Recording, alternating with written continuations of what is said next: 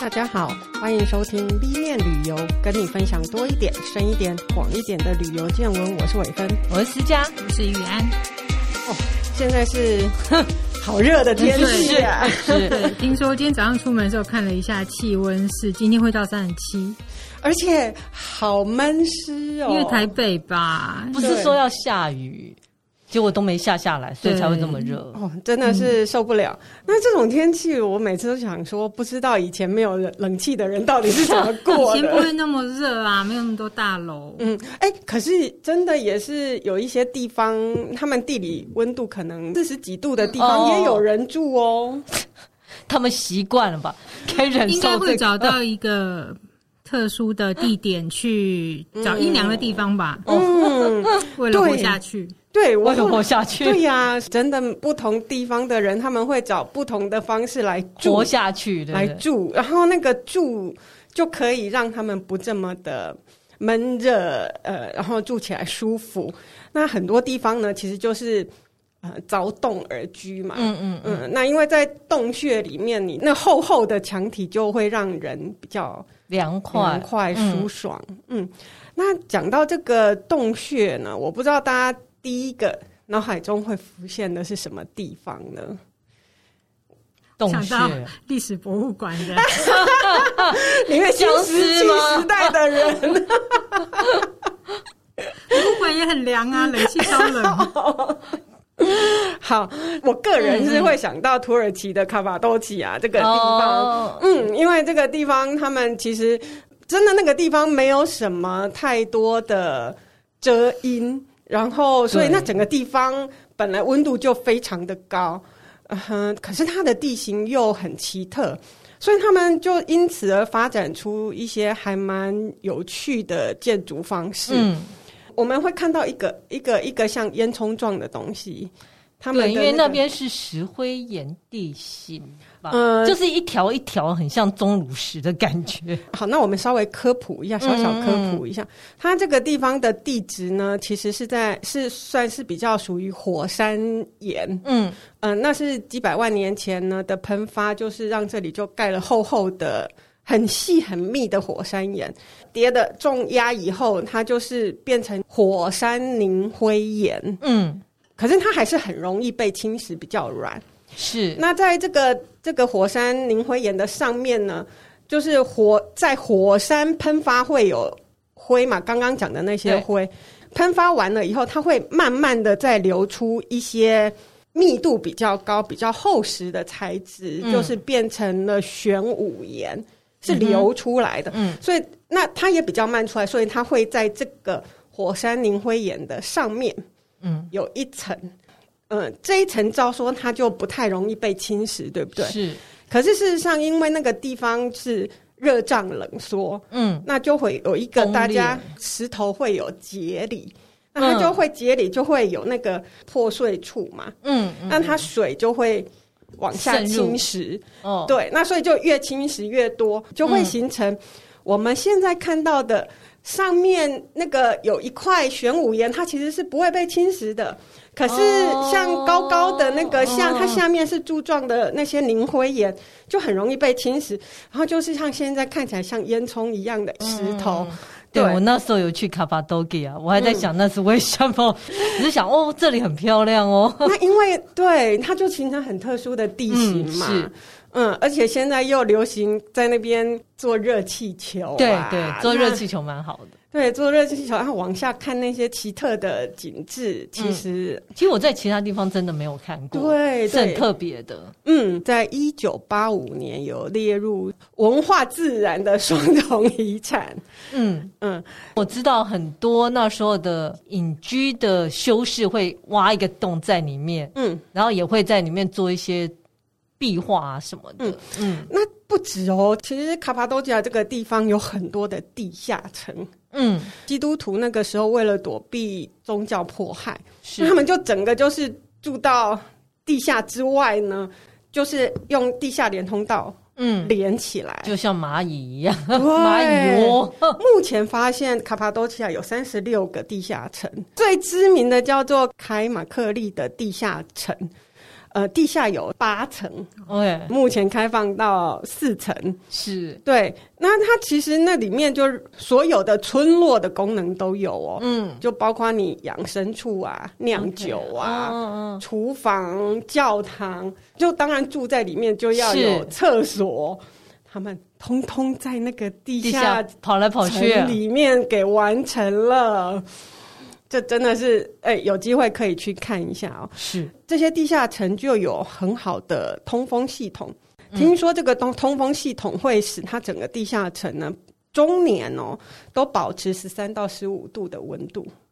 我们都应该住到地下去，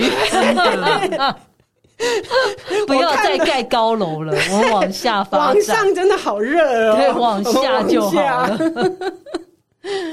对，今天在这个地区，我介绍两个旅馆，嗯嗯，有机会可以去体会一下。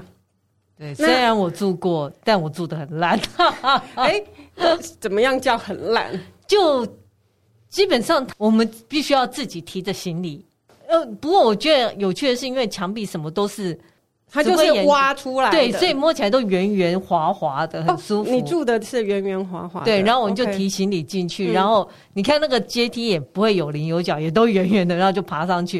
然后住进去之后，我觉得还蛮凉快的。嗯，就就这样，没有什么豪华的设施，你会觉得有，你会有那那那种什么霉霉的。的气味的感觉，不会，不会，不会，还不错。嗯嗯嗯嗯，就是一个体验吧。我觉得到卡帕多吉亚就是要注意一下这个。好，那我这这次介绍的这一家叫做 Kelebek，Kelebek 是 K E L E B E K 哦，在土耳其话里面这是指蝴蝶。对，那它最主要就是里面有两个还蛮明显的，就是刚刚讲的像烟囱。呃，其实外国人喜欢叫它精灵的烟囱。哦、oh，OK，对，而且它的位置就在卡帕多奇亚的一个城镇，叫做哥勒美城，呃，戈美的那个城，嗯、还蛮中心的位置，是，就是让你可以在吃早餐的时候就看到，呃，很多的热气球跟那个精灵烟囱，那一大片的那样子的非常漂亮的景。色，这是我觉得它很大的卖点哦，嗯。然后它有烟囱所挖出来的洞穴房，也有一些就是用洞穴所挖出来的石头砖所盖成的房。嗯，嗯，那当然你想要体验的话，最好就是去选他们有洞穴房的。那刚刚思佳有讲说，哎，呃，你住的地方是那些洞穴里面都打磨的很圆滑，可是像这一家旅馆，它就故意保留很粗糙的凿痕。哦嗯哼，对，甚至他们的床铺都是挖出来的，上面应该有床垫吧？有床垫啊，所以它就是有一种，我觉得那种不规则的趣味，每一个房间长得就不一样。嗯嗯，然后像它呃，里面就是一些糊状的，较能够承重。我现在想起来，嗯，那个房间里面没有空调，是真的，是真的没有空调，对，是真的没有空调。对，它也不太容易架电线在里面。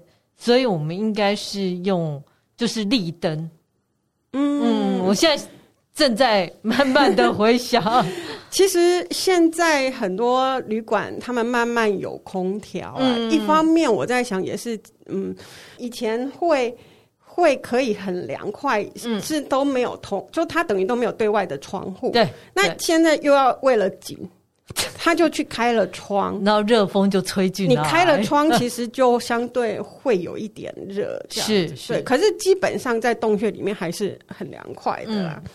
嗯，嗯，那这个房子的话，它是它是我稍微查一下，八月的双人床大概四千块钱，嗯、还还不错，还可以，还可以，我觉得还不错。是，对，有有那个 view，然后有那个石房。我觉得是不错的一个选择。那在八月正热，嗯，对，其实那边嗯算是九月、十月稍微凉一点，嗯嗯嗯，去的时候是比较舒服一点。是，对。那再来，我们往呃卡巴多奇亚另外一个城市叫做乌尔居普，嗯，呃，那边去有另外一个。呃，旅馆我想介绍一下，叫 Gamirasu，嗯，呃，Cave Hotel。Gamirasu 呢，其实其实它是有原因的，嗯，好，这个等一下讲好了。为什么呢？因为它这个旅馆其实算是拜占时期的隐，嗯、呃，就是隐士修道院。哦哦哦，对。那里面呢，它还存有一个十一世纪的东正教的教堂。嗯，本身就是一个算是古迹改建的。然后你知道刚刚讲的 Gemayrasu，嗯，其实它就分别是四个天使的名字的前面。哦就是加百列 Gabriel，嗯嗯、呃，米迦勒 Michael，嗯，拉斐尔 Raphael。沙利叶 Sariel，我比较少听到沙利叶。对，就是通常前面两个左右加百利和米加勒是比较常见的嘛，嗯，所以是 Gamirasu。哦哦，很有道理，很有道理。所以就是这么的宗教的名称。我对这个都是来自电影，你就大概可以想象，呃，这个也是故意会保留比较多他们呃历史感的东西。嗯。那很多房间呢，都是以前的修士神父隐修的用的那个是石，那叫石窖嘛，还是石洞？反正就是那些，就是一个洞。对，然后那一些房间就刚刚讲的，就都可以连来通去的这样，哦、所以他们有些房间还可以通到下面的酒窖。哎、欸，对，我不是在修行吗？哎哎、欸欸，他们修道院是酿酒的。哦哦哦，对，他们以为是酿来卖的，不是酿来自己喝。他们修士是可以喝酒。那欧洲有很多酿啤酒啊，对啊，酿酒都是。现在想想为什么呢？是因为他们要在喝醉当中寻求真理吗？没有，这个是有研究，就是说，其实以前的中古时候呢的饮水条件是很不好的。嗯。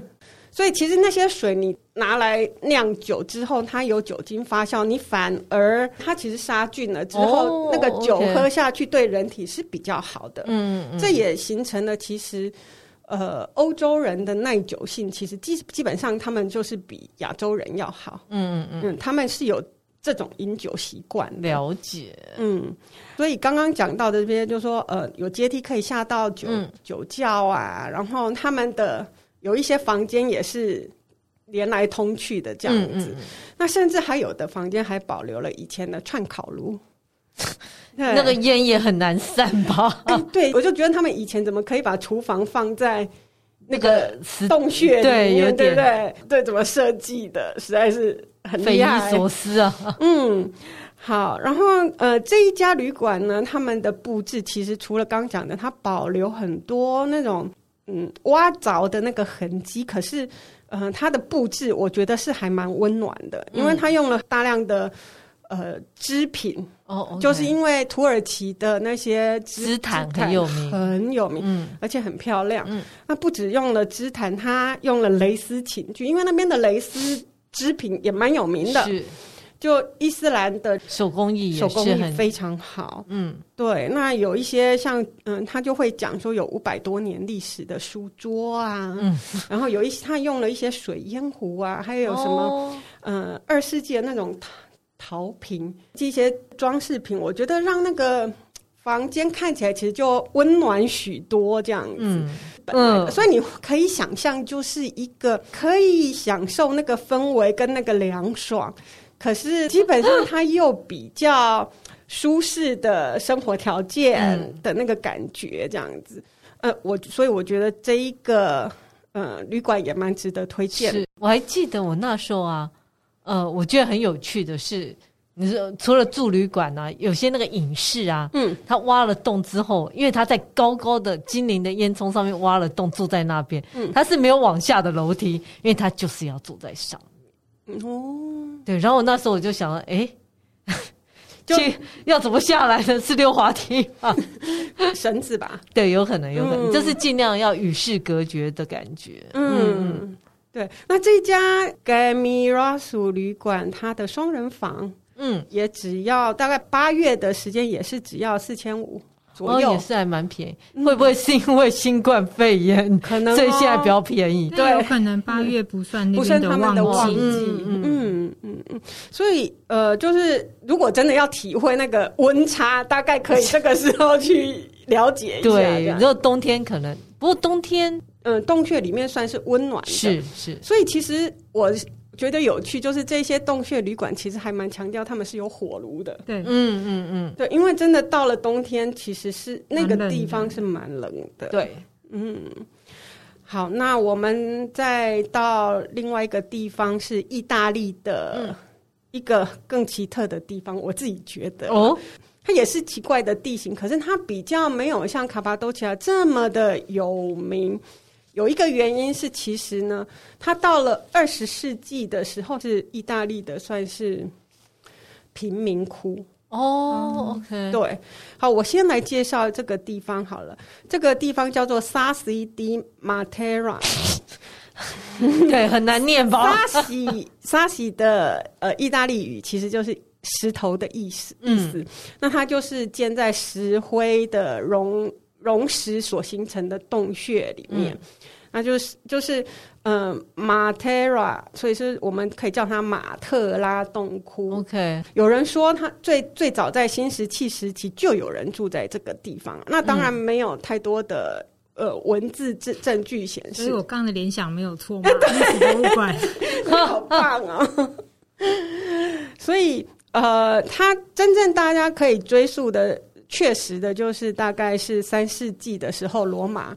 时期就有修士啊、农夫住在这个地方，就一直都有人住。可是到二十世纪初的时候，就这个地方政治有一点动荡，那些什么塞尔维亚人啊，什么那些，嗯、就是他们就在这个地方形成一个巨大的贫民窟。哦、嗯、，OK，就是一个很大的洞穴里面住很多人。它不是很大的洞，一个区块里面就是很多小洞。哦哦哦，那里面就住满了个别的人家这样子，嗯、对。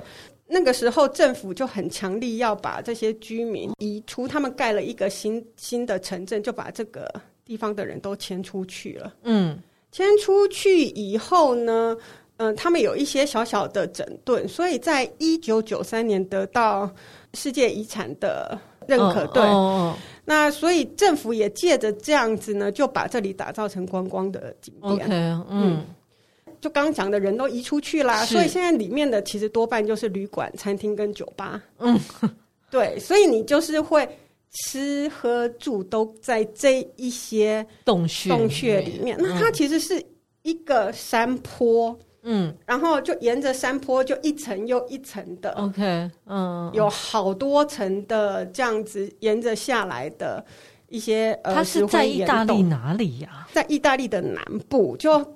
其实比较靠近那个拿拿坡里，OK，哦，对，嗯嗯嗯，拿坡里的东边，它算是比较在内陆的地区这样子。其实也有一些电影在这里拍摄，嗯，其中最有名的是 Mel Gibson 演的《受难记》，嗯嗯，最后的激情。嗯，它其实就是跟耶稣时代有关的，他又要找就是比较那个时代的一些环境。嗯，那像《神力女超人》啊，和《零零七生死交战》都都有部分场景在这里拍过。嗯，嗯，那它其实就是一层又叠一层叠起来，那那些路呢，其实可能上一层的路就在下一层的房子的上面。嗯嗯嗯嗯，可能有一点像我们的九份这样。是是，嗯，就沿着山壁一直往上盖，一直往上挖。对对对对对，对，嗯，那我现在这边呃介绍的。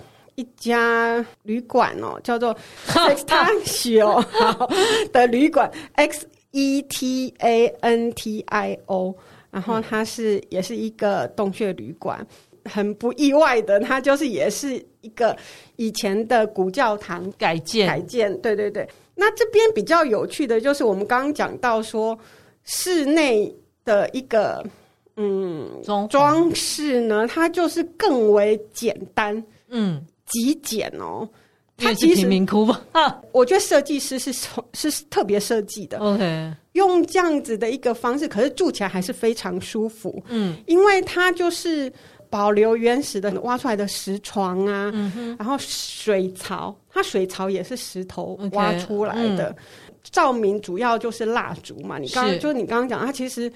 其实它里面是有电器啦，嗯、可是它为了营造那个感觉，所以它都是在壁上挖那个浅浅的洞，哦、然后让那个蜡烛形成反光。对，不然因为我那时候住卡帕多吉亚，那个电线它必须粘在那个石头外面，嗯，其实有点磨瞎后就不好看。对对对，那还是会提供像电视啦、嗯、这种很基本的那个电器，他们是有的。是像浴室里面，它会有一盆火盆这样，因为冷吗？洞穴房的内侧其实是很暗的。哦，对，是对。那他们又。照明又是尽量就是采用以前的自然的那种，嗯、那当然现在就不是用真正的那个炭火哦，我知道就假的那个，对对，它可能是用灯光的方式，对，可是就是它要营造出是比较古老的气氛，嗯，对，可是那些浴室什么其实是很现代化的，哦、它就有独立的浴缸啊，嗯，那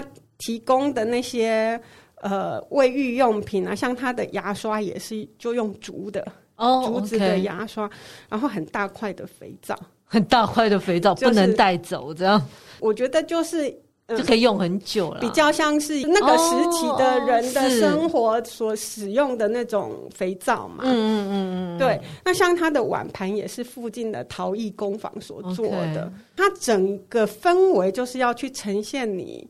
可能回去到那个时代是，可是你又可以住的还挺舒服的。嗯嗯，图片看起来好像《冰与火之歌》的场景，有像哈。对，我觉得他好尽力的去回复那个感觉。嗯嗯嗯，我觉得这是很不容易做到，因为你要在上面累加东西是很容易的，可是你要用极简做到做到你视觉和你的感受，嗯、又不能太辛苦。对，可是可以享受那个时候的。对氛围，嗯，我觉得不错。不过、嗯、看起来它有一些房型啊，是那个浴缸就在床旁边，所以大家挑房型的时候，就你的旅伴如果不是太熟悉的，可能要考虑一下。而且没有没有隔间，对对对，做隔间好辛苦哦。他其实。嗯，他们这种如果有隔的话，通常都是已经是，比如说这个洞穴跟另外一个洞穴打通的那种。对对对对对。那有的看起来好像它的那个浴缸是在床旁边，它只会我我在想它那个墙，看它的那个结构图啦，还会有个平面有视的图。对，那个墙就是厕所呃马桶的部分，他们好那个墙感觉是另外盖出来的。哦，对他们很像厕所，因为我在想。可能就是现在，因为你必须要有现代的马桶，就算了马桶，嗯，对，而且马桶要接管线呢，对啊，对啊，有点麻烦。嗯，要做到你那些管线现代化的管线，然后不会让你看的不舒服，其实是。用了很大的力气才让你觉得它不费力，这样，因为它不像说其他的饭店，它可以用什么暗管，对，把它封起来，对，它几乎都是明管。越现代化的旅馆越容易做这些事嘛，是。那你现在要把它加到旧的里面，这是很大的，然后它还是石头，你要怎么把它贴起来啊？对，那是不容易。这一家旅馆里面有四种等级，嗯，我查到的价格是八月的话，双人房大概是六七千起。还可以，对，嗯，对，啊，那另外一间呢，叫做罗甘达，听起来像卢安达，罗甘达第三马提欧，哇嘞，hotel，好难念。的罗甘达就是 L O C A N D A 的这一间旅馆，那它也是曾经是方济各教会的隐修的地方，哦嗯、它有比较粗犷的洞穴房。也有挖出来，然后用石砖再盖的房。这个旅馆，我想特别介绍，是它有一个很大的罗马浴场，真的就是罗马时期的浴场。嗯哼，很大哦，从石灰岩里面挖出来的，所以它的浴池的槽也是石头的。嗯，浴池的旁边一排点亮是用蜡，也是用蜡烛点亮的，那是在穴里面，所以其实。基本上充满了一些神秘的，对，感觉有点恐怖。那他提供了当地最知名的水疗和 SPA。OK，它的水疗就是根据罗马时期做三温暖哦，嗯、会先进入二十八度的水，嗯，然后再进到三十度，嗯，四十五度，四十五度，好高，进到再回到二十八度的水池，Okay. 最大的那个是。二十八度的旁边就有一个梅杜莎的头的头的雕像，就蛇发女妖那一个。梅杜莎算是罗马浴场里面蛮常看到的一个。对为什么你知道吗？因为我在土耳其的那个地地下地下水道也有看到美杜莎的头。嗯，我不知道为什么。嗯，美杜莎其实被看了以后变石头，就留在这里，永远出不去。我拿着美杜莎的头，嗯，美杜莎看着别人，别人就变石头，它可以保护我。这个是有点邪门的。我觉得逻辑，我我讲的逻辑是对的，但有点基本上，呃，像那个，嗯，亚历山大大帝就有挖出来的一个很有名的那个。呃，镶嵌画，马赛克镶嵌画，嗯、它的胸甲上面就有美杜莎。哦，OK，对，嗯、所以就是大家有去研究说，为什么在罗马时期，就是其实因为他就会把敌人石化了，我就可以攻无不克，有点像是他就可以把那些邪魔歪道也都石化了。嗯、呃，好，所以你所以就保护了自己，自己是对。另外一方面也是说，那个美杜莎，因为他他的眼睛嘛，看的人会石化，他、嗯嗯、会看透人心哦。哦，一直到现在，你记得去土耳其的时候，很多那个土耳其之眼，对对，我有。其实它就是美杜莎之眼。哦，OK，嗯，对，它就是一种照妖镜啊，可以抵挡反射，嗯哼，这种邪恶的。我不知道美杜莎在西方的评价这么高啊，连那个。呃，Versace 对，就是美杜莎的头，是，对，其实还蛮有趣的啦。我今天就是觉得说，哎，真的有帮他洗白。其实他也算倒霉，因为我记得美杜莎是被害的。对，因为他是被波塞顿给强暴之后才变蛇发女，所以他就是也算是一个女权运动。哎，女权的那个常常拿它来作为一个论述的一个，是，嗯嗯，嗯对。好，那就是这个。旅馆它最有名的，嗯、其实最有特色的就是罗马时期的浴场。如果大家不知道罗马浴场长什么样，可以找阿布宽演的那一部电影。呃、可是，嗯，可是他那个电影里面比较是开放，开放对，对这个是实穴的。OK，而且它那个光看起来，它打蓝光很像夜晚会出来的场景。为什么他要打蓝光呢？就是、就是感觉。好可怕哟！同时，他也提供了一些土耳其的 treatment，对，Okay. 那种会帮你刷，嗯，呃、按刷背按摩的那个对对去角质之类的。哎，我不是很了解，我不知道土耳其浴你有。我那时候去，结果他说：“哦，我们现在没有女生师傅，都是男生。”我想，我是要赌这么大吗？结果最后没有去，好下次有机会去再试试。对啊，你可以这样，你就可以比较那个是韩国的阿姨比较厉害，还是土耳其的师傅比较厉害？对。好，那这一个旅馆的双人房，嗯，八月七千八千起跳，其实也还好，嗯，还可以，有特色的哈。嗯、好，那我们接下来到呃法国，是。法国竟然有洞穴旅馆。你有没有觉得很很难想象吗？嗯、呃，其实它是在罗亚尔河区，OK，距离巴黎大概西南方三小时的车程。哦，其实不远，哎，不算太远。很多人不是会去罗亚尔河的城堡之旅嘛？对对，其实大概去过，大概就是这个距离。那你知道是这一个洞穴旅馆是怎么形成的吗？它其实呢，就是。嗯、呃，你去的那些旅馆哦的石头都是从这里挖出来的哦。OK，它就是一个矿场，以前的矿场，嗯、那些石头都被挖出来之后，就是一个大洞，就一个大洞。对，为什么会选这个地方？也是它除了食材适合之外，就是罗亚尔河就可以运送。嗯，这个地方变一个大洞，然后又成为了本笃会修士隐修的地点。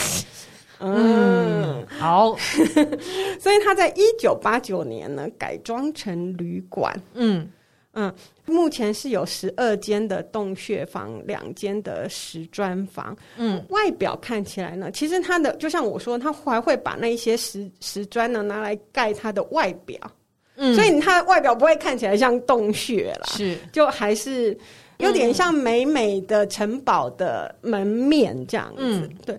那它最吸引人的呢，可以说它就附设了一间米其林等级的餐厅在里面。对，那这个餐厅呢，是以呃河鲜嘛，海鲜类的，哦，就是罗亚尔河的为的，的鱼类之类的。嗯，也不止，就是和海鲜、河鲜、海鲜呐，对，对之类的呃料理为主，水中生物。嗯，那它也属于罗莱夏朵集团，嗯，罗莱夏朵的这个集团成员之一。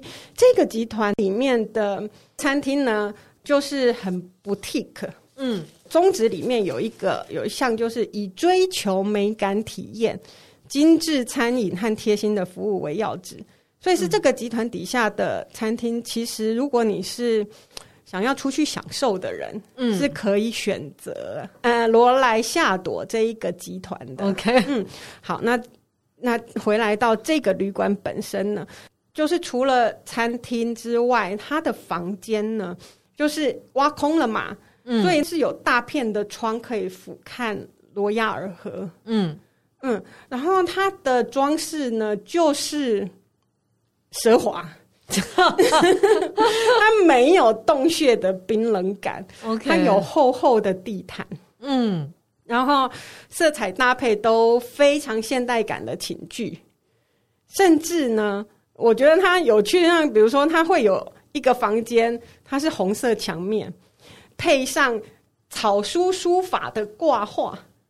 它就是中国，哦、就是中文的草书书法，然后它里面还有一些就是灯具家具，都是意大利设计师的作品，嗯嗯嗯，所以嗯，它其实基本上房间里面的感觉其实就是那种很有历史感的奢华房间。嗯嗯，据说他们还是都。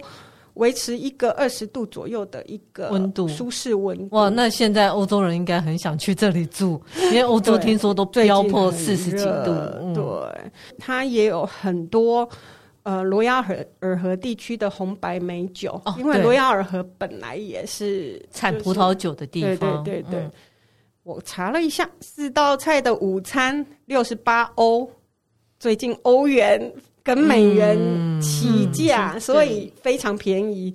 嗯，对对。然后五道菜是八十八欧，其实真的不贵耶。对，还好，都还好。如果是米其林等级的话，真的对，OK 的。这个就是你可以有洞穴的凉爽，可是没有洞穴的粗糙。嗯哼，对。然后里面是豪华的，对，嗯，双人房，八月要一万起跳。好，嗯，因为它其实也不是真的在，不是一个房间一个房间在洞穴里面，对对，它是，是。哦，它也是哦，是它洞穴房，它就是洞穴房，嗯、所以才能维持每个房间都很舒适。哦、刚刚讲到它有十二个是洞穴房，嗯、它有两间它是石砖的，是。对你说一万，其实台湾的饭店很多现在也大概这个价钱，对，嗯、真的。所以，如果想要享受米其林餐厅又有凉爽的夏天，这是个不错的选择。嗯，嗯，好，那接下来我们来到了希腊的 Santorini。嗯，呃，希腊的海岛，大家的印象就是蓝白嘛。嗯，对，蓝色的屋顶，白色的房，可是他们的房就是石穴，哦、都是挖出来的石穴。嗯，为什么呢？因为那个地方。第一个，它是火山岩地形，也是容易挖的。嗯，那第二个就是那个地区呢，其实也不产木材，所以你要盖房子也不容易。嗯嗯，然后你如果挖石穴的话，它可以抵挡强大的海风。哦哦哦，对。然后也是夏天很热嘛，其实嗯嗯，嗯，希腊的夏天是很热，非常热。这样子的条件底下，就产生了。嗯，蓝屋顶白房子的这样子的一个希腊印象，对，是，嗯，那直接面对蔚蓝的爱琴海，是不是够梦幻？嗯，可是哦，我想先提醒大家，这个地方要扛着行李上上下下的石头进哦，也是要阶梯，自己努力，没有电梯，没有电手扶梯哦，要训练核心，对，你可以请人帮你扛嘛，哦，可是就是说。嗯、呃，要享受这样子的条件是有一些，就腿力要好一点，对，有一些代价要付出。是啦，那 Santorini 多半这样子的洞穴屋是在靠岛的西侧的海边，嗯、那刚好可以看夕阳。嗯，对。最好、哦、我的印象慢慢回来了。对，它是沿着山壁盖的，而且有很多的餐厅啊，跟商店在那一面。我刚刚讲到，就是有无敌海景，嗯嗯，可以看夕阳。是，所以你就是最好你要选那个洞穴屋呢，就是有私人阳台的。嗯嗯，那。那有私人泳池的更是抢手了，有点困难吧？哎、欸，贵而已啊，哪里有困难？贵而已啦，是很有道理。他们那边有一些饭店会按着它洞穴的原来的样子，就挖出一个泳池，对对对，出来，然后你走到外面的时候，就沿着那个池到外面的时候，你就可以看景，这样子。嗯嗯嗯。不过我有朋友就严正的说。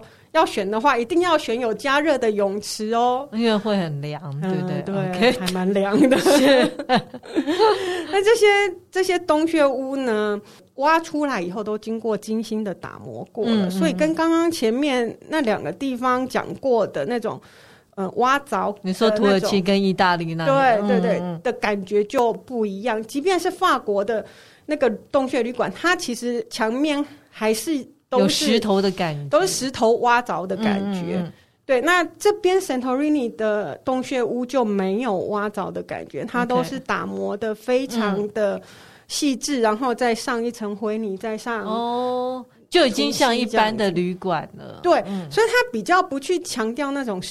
开凿的手感啊，嗯嗯，可是它，它有无敌美景，它有无敌美景，它就是海景，是第一排。美景，对对对。洞穴屋的特性，它还是非常的凉快，嗯、是。不过就是没有窗，就是没有它内侧就不会有窗，嗯。嗯。那不过这边的房子就就是在夏季的话太旺了，那个八月份大概嗯嗯？很难。两万三千到五万，三千到五万，这个 range 实在太惊人。对，你五万是欧吗？不，应该不是。台币，台币，台币 还可以，还可以。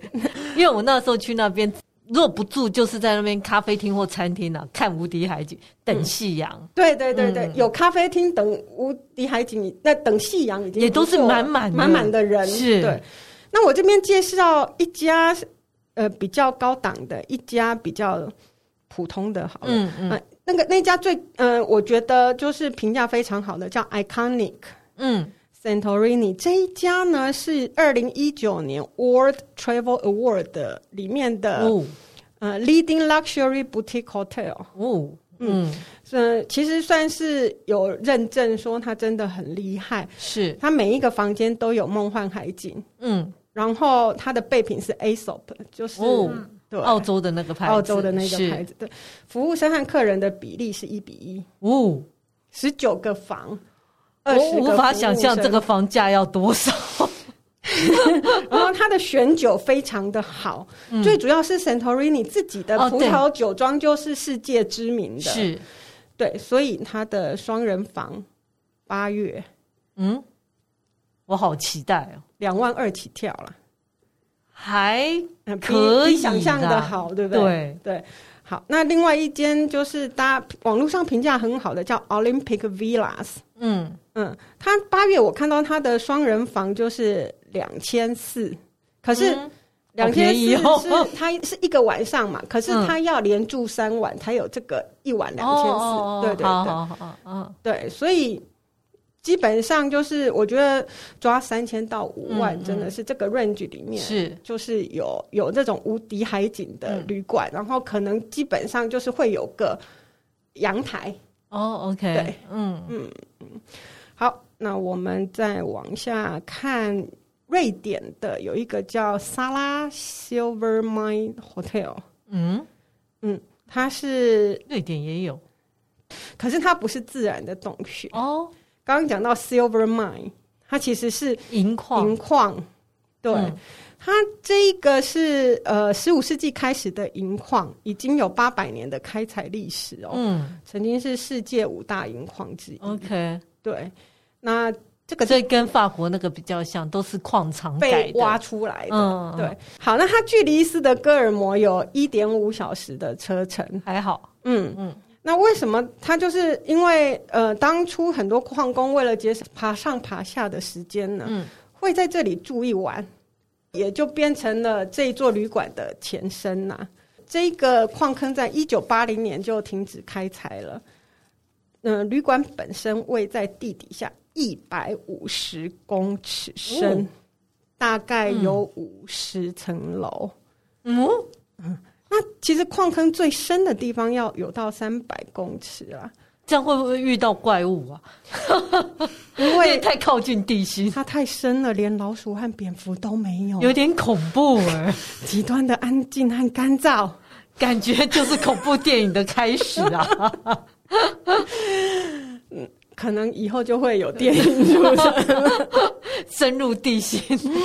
嗯，那所以它矿坑的部分终年维持两度，有点太冷，太冷了，对不对？所以它的旅馆是把它加温到二十度。这个时候需要加温也实在是很好笑，对不对？就是到了夏天，它它还是两度，然后旅馆还要加温到二十度。很有趣的一个地方哦，嗯、所以你要你要到那个旅馆去，你要先坐电梯，呃，往地心前进，对，四分钟，很久吧？其实我还是觉得很恐怖。然后他们旅馆的人会先会带引你去嘛，不然你怎么知道怎么进去那个地方？说不定就是把你带往地狱。他会在一个矿坑，矿坑会有水啦，水很多地方因为太。嗯、呃，太深了，所以那些水就会集中在那个地方。嗯，所以有一个水坑的桥，桥上在经过的时候，那个服务人员就会。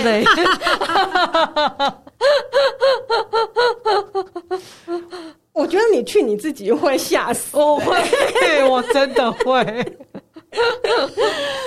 经过的时候，他会先唱歌请求保护。因为天哪！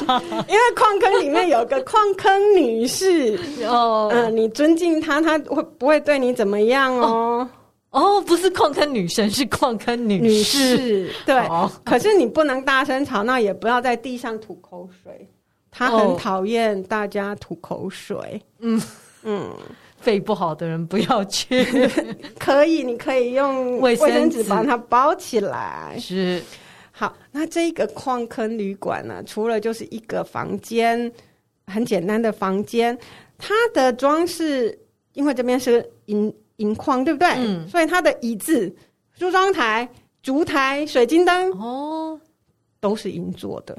嗯。我我是其实看的觉得很像歌剧魅影的，对，有点。有点像那个他那个奇怪的有水的矿坑，嗯、然后是。那个银质的家具，然后还有水池，嗯嗯，还会希望那边客满，因为如果只我发现只有我一个客人，我真的会吓死。你最好不要去住啦，我可以开放参观，对，可以参观，它是可以参观的，嗯。嗯那里面呢？因为太深了，没有电话，没有 WiFi。嗯，那你如果要有什么事怎么办？他会提供一个无线电吗？他有无线电对讲机啦。哦、不过你要有心理准备，他的服务人员要四分钟才会到哦，最快。因什么？因为他要他要坐电梯下来啊。哦，所以服务人员不在。旅馆里不在地底的旅馆，他们在入口门口的入口，所以只有我住在地底啊！你最少一个房间有两人呐、啊，不要这样子啊！他有几个房间啊？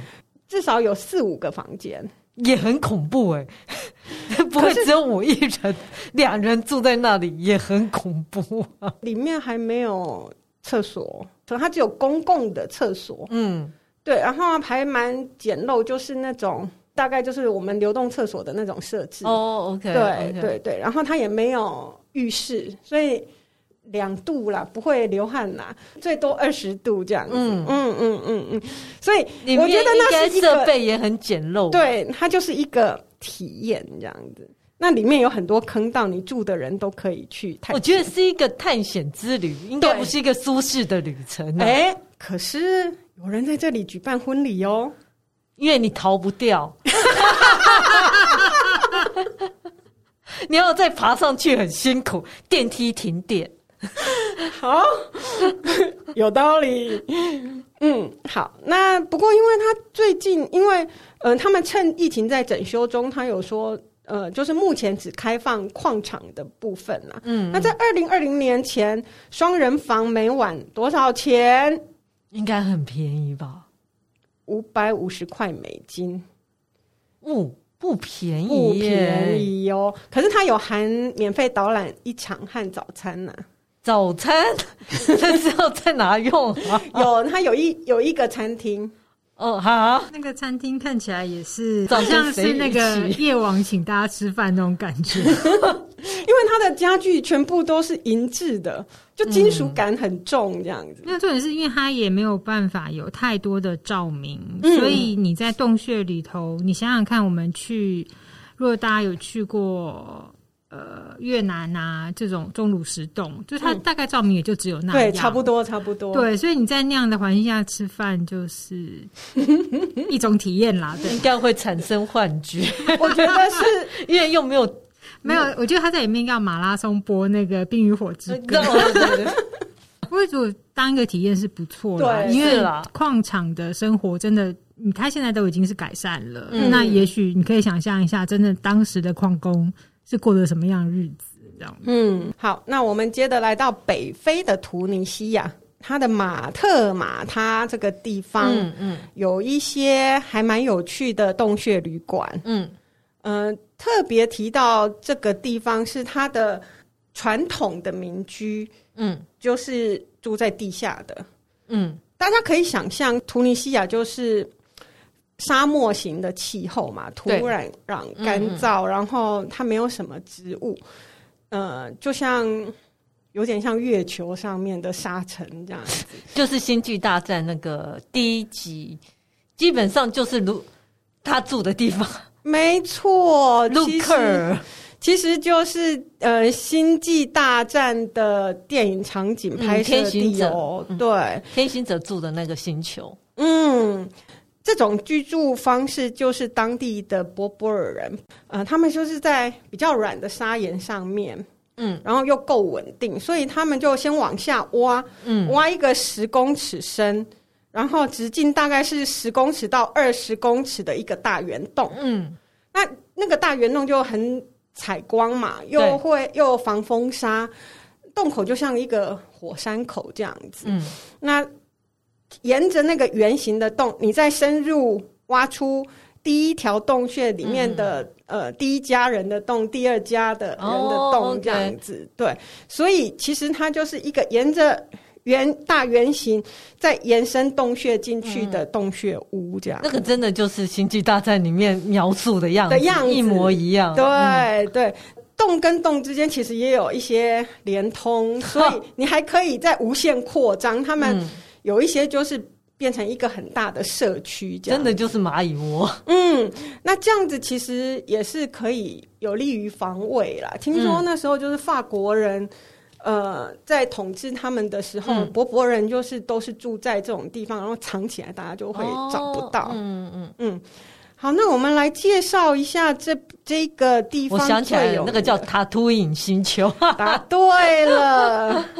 现在介绍的这家叫 Hotel City Dress，嗯，这个旅馆就是《星际大战》的拍摄场景，它真的就是刚刚讲的呃，Luke Skywalker 的塔图塔图影的的这个拍摄地是，嗯嗯、呃，这是《星际大战》第四集。其实应该是说是第一集啦，对。可是可是事实上，它《星际大战》如果照顺序来拍，它是先拍四五六，再拍一二三，对对，再拍后传嘛。是，对。所以说，呃，以现在来看，它应该是《星际大战》的第四集《曙光再现》嗯里面的场景。嗯嗯、呃，那电影拍完以后呢，有一阵子都没有人住。它拍摄的时候是在一九七七年。然后一九九五年开始呢，就有一个新站迷，嗯，开始在里面，就是因为拍完以后，其实这个地方就完全就没有人聚在里面，就变废弃了。那这个星战迷就开始复原里面的壁画，对，就是迷嘛。对，那复原之后，可能就有一群人开始跟他就觉得响应这样子的事情，因为毕竟他的影迷众多，然后又陆续有在拍摄嘛。是，两千年，因为他又拍摄了呃二，就是复制人全面面进攻，嗯嗯嗯，的时候呢。那这一个旅馆就全面复原，开放开放给大家去住，这样、哦、应该很多人想住住看。嗯，是啊，是啊。那目前是二十个房间，最多可以住一百四十五个人。嗯，那中间就是刚刚讲的那个挖出来的大洞，它是一个共用的空间。嗯，其实就是嗯、呃，会有那个电影里面有那个柴火啊什么的那种、哦、那种地方，对。嗯、呃，房间里面非常非常的简单，嗯，就是背包客栈的形式。哦，对。那反正就是体验一下啦。其实它的设定就是适合背包客，因为你是看了电影有一种冲动，然后你的您通常就是年纪不是太大，然后也很符合其实原本天行者的。他就是住在很简陋的地方，对他就是那种清苦教育的那种环境。他就是跟他舅舅住，你看越来越越想越多。对，你知道背包客的那个设定就不会有。太好的空调啊什么的，是啊。是啊，可是你进去，大家都说它就是一个温温度非常舒适的地方，嗯，和外面的炽热来比。是，嗯，每个人每晚上，嗯，一天五百到八百块一个人。台币。台币。哦。还不错，含早餐，含早餐，对，只是它有点远。呃，这个地点就是刚刚讲的马特马他村，嗯、它距离突尼斯呢，就首都突尼斯有五小时的车程。在比较南部，嗯，不太容易到，对，这是它最大的缺点。但在那边很适合拍很多很多的照片，对，上传 IG，而且夕阳应该超美，而且沙漠景观应该很惊人。嗯，嗯，好，如果有冲动的人，有热爱是，对，热爱星际大战的影迷，非常推荐哦。那我们再来介绍的是美国大峡谷。大峡谷大家知道，它其实是就是河下切形成那个很深的谷地嘛。对。那在那个地方有一个洞穴旅馆。对，其实我也很好奇在哪里。为什么？哈，这很有趣。其实它形成的原因是因为。在一九六二年的时候，古巴飞弹危机哦哦，嗯，所以甘乃迪总统很怕这就会引起核子大战，对不对？嗯，所以他下令把大峡谷里面的一个洞穴，有六千五百万年历史的洞穴哦，嗯，改成两千人可以避难的，就是如果发生核子战可以避难的一个场地。哦哦，所以那个地方现在还还是一个。就是会留有两千人，可以基本生活两周。两周有点短，基本生活。哦，好了，对，罐头食品、药物和水，嗯，这种很基本的一些储备用品啊，它其实就是一个很大很大的洞穴，嗯，可是其实啦，现在的它的那个洞穴旅馆只有一个房间，嗯、呃，在地上。是有四十八个房间，嗯，可是地上的房间就不稀罕嘛，对不对？哦，那我现在介绍的是，就是唯一有一间它是在地下的，嗯嗯嗯、可是那一间我觉得也很 creepy，就是它就是盖在一很大的洞穴里面，对不对？那自己一间。隔间是个问题，它根本没有办法隔间嘛，啊、它洞穴的那个顶是很高的，是，所以它就有点像是那个模组的房间摆在那边一个。哦，就像样品屋一样，就摆在那里。因为它没有墙，也没有什么隔板，它然后它有厕所，对，在下面，对，但上面看得到他在上厕所。就是说你，因为他们看不到，看不到。其实就像你逛家具展，他把那个啊，我们就讲 IKEA 好了，对，就是他摆好的一个样子，差不多就是那样。对，然后没有顶嘛，嗯。嗯，就是家具展示这样。然后旁边的墙就是那个洞穴的。对，石壁这样，就是你享有很大的空间，很大的空间，超大。然后地底的位置比刚刚讲的那个 Silver Mine 那个要稍微的没那么深，它只有六七公尺。嗯，而且它也不是电梯下去，它就是走下去啦，就没有那么深这样。因为它毕竟是要最后，如果真的发生什么事的话，嗯、对对对，那边的温度是十三度，嗯，也很常年十三度，湿度零。哇，其实我我很难想象它的，对，就完全没，因为有热气的那个湿度是会往上的，嗯、他们到地底下其实湿度都很低的。那这个地方它。就是就也是粗犷的那种东西，它基本上就是完全没有打磨，完全没有加工的一个状态。然后它就是一个超大防空洞。那跟呃矿坑比是不错的，就是它有卫浴。嗯，那它只是说灯关了以后，它是一个洞穴里面暗黑不见屋子，你可能什么都看不到的。我建议在那边唱歌。因为回音很大，有它好有趣哦，它有提供喇叭、萨克斯风，为什么？果然很适合，对，大家想的都一样，因为回音很大，非常赞，这样。你有想过这些石壁们的感受吗？他想听吗？反正听众可能也只有我一人。里面的生物想听吗？还好里面没有什么，有些矿坑小矿坑女士，矿坑女士，矿坑女士听到那个可怕的声音，可能就会生气。是，可是他居然有放萨克斯风，我也觉得很好笑。好，那他一样有提提供各种不同等级的探险行程呢、啊，哦，甚至还有鬼故事行程在里面吗？就是住只有很基本的导览，对。可是，嗯、呃，你如果就是以一个冒险家的精神来讲，你可以参加鬼故事行程，嗯嗯嗯，也是一个有趣的体验啊。对，那这个只有一间双人的话，一天。三万块，为什么这么贵？什么都没有。刚刚的矿坑也很贵啊。然后他说这全部都是你的，多一个人要多三千块。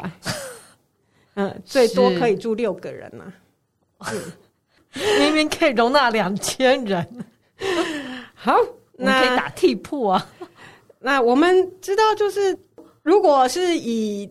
地穴建筑来讲，来，嗯，嗯，我们其实很熟悉的还有一个是在黄土高原嘛。对，从小大家应该就听说那个什么窑洞这件事吧，嗯、跟突尼西亚也很像。窑洞基本上是在黄土高原嘛，嗯、黄土到高原大概就是在山西、陕西这一块。嗯、窑洞有两种，有一种就是像。突尼西亚一样是往下挖的，直接是平地，然后往下挖一个洞，然后再四散出去，像蚂蚁蚂蚁窝。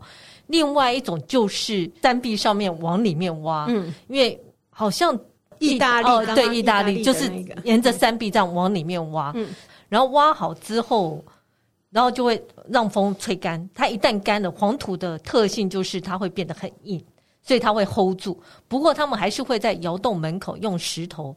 把它框起来，免得它崩塌。